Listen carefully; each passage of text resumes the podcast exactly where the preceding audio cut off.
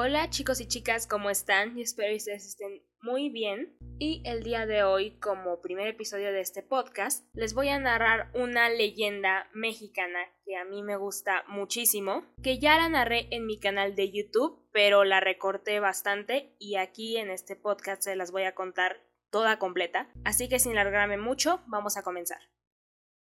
La mujer del camino, Aguascalientes.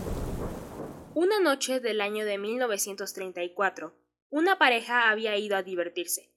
En aquella época comenzaban a ponerse de moda los salones de baile, y Aguascalientes no era la excepción a pesar de encontrarse muy lejos de la capital del país. Esa misma noche la chica discutió con su novio y decidió volver a su casa sola, pensando que con algún aventón lo podría lograr.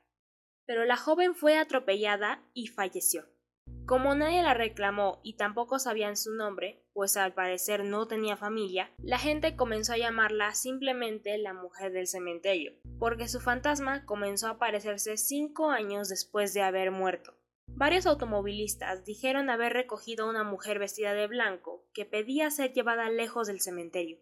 Luego, esa mujer, según dicen, se desvanecía poco a poco. Quienes la llegaron a subir en su automóvil cuentan que la mujer era algo indiferente pero bastante parlanchina.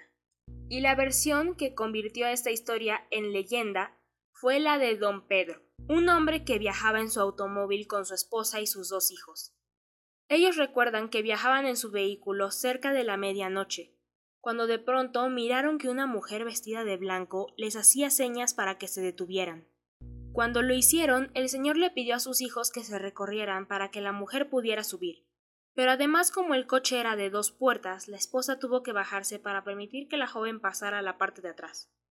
Cuando al parecer todos ya estaban en el vehículo, don Pedro arrancó. Ellos recuerdan que llevaban el auto estéreo muy fuerte y jamás bajaron el volumen, situación que no le importó a la mujer, quien hablaba como si no estuviera allí. Todos le mostraban algo de atención, pero confiesan que estaban más interesados en las canciones que escuchaban del radio. Pero cuando el automóvil pasó por una curva muy pronunciada, recuerdan que la mujer gritó ¡Cuidado con la curva! Todos voltearon muy desconcertados a verla, pero ella afirmó Está arriesgando su vida y la de su familia.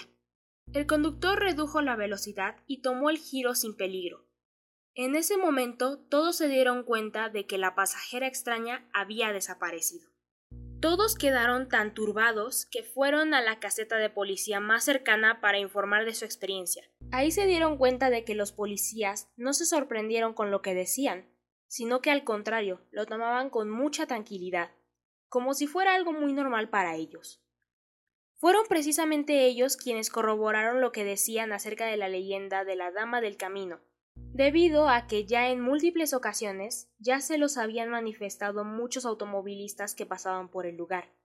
De este modo, la familia de don Pedro comprendió que aquella mujer estaba tratando de avisarles que corrían peligro. También fueron advertidos de que muchos conductores perdían el control de sus autos en esa curva. Incluso ellos afirman que esa misma noche, un poco más tarde, hubo un accidente en esa curva, en donde murieron dos personas, una pareja que acababa de casarse. De ahí también surgió el mito de que a la dama del camino no le gusta la felicidad de las parejas jóvenes. De lo que sí queda la duda es por qué a algunas personas se les manifiesta para bien y a otras no, como la pareja de jóvenes que esa misma noche murieron.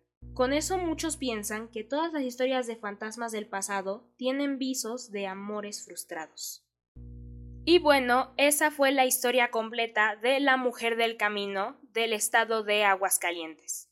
Muy interesante la historia, así que recuerden, si alguna vez van a Aguascalientes y van en la carretera de noche, si una mujer les pide que la lleven, mm, les recomiendo hacerlo. Quién sabe, podría salvarles la vida. Y bueno, eso fue todo por hoy, nos vemos hasta el próximo episodio. Chao.